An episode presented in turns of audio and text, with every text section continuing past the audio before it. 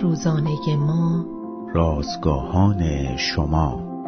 حفظ کردن ایمان به معنی اعتماد داشتن به خدایی است که با امانت و وفاداری ما را محفوظ نگه می دارد. اولین روز از شماره دوازدهم نان روزانه ما. صبر کن عنوان و فیلیپیان باب سه آیه دوازده و باب چهار آیه یک متن امروز ما از کلام خداست. کوه تیانمن در جیاجی کشور چین یکی از زیباترین کوهستانهای جهان محسوب می شود. برای دیدن صخره‌های سر به فلک کشیده و پرشکوه آن باید سوار تلکابین تیانمن بشوید که شما را تا مسافت 7455 متر بالا می‌برد. خیلی عجیب است که تلکابین چون این مسافت های طولانی را میان کوهستان های پرشیب و فراز بدون آنکه موتوری در آن باشد طی می کند.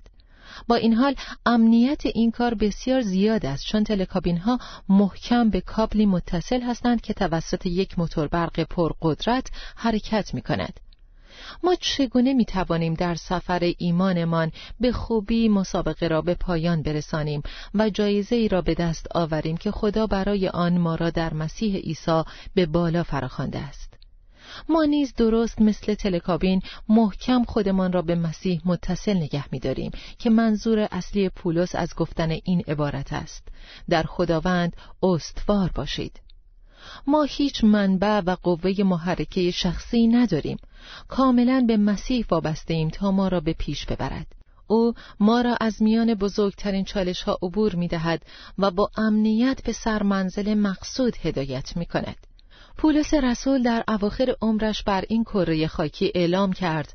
به جنگ نیکو جنگ کردم و دوری خود را به کمال رسانیده. ایمان را محفوظ داشتم. شما نیز توانایش را دارید. فقط محکم به مسیح بچسبید.